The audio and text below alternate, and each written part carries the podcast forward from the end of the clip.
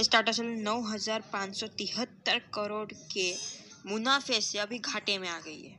दो हज़ार दो सौ चौबीस करोड़ के घाटे में आ गई है टाटा स्टील। अभी आगे क्या होगा? टाटा स्टील का आय साठ हज़ार सात सौ तिरासी करोड़ से घटकर संतावन हज़ार तिरासी करोड़ हो गया लाइक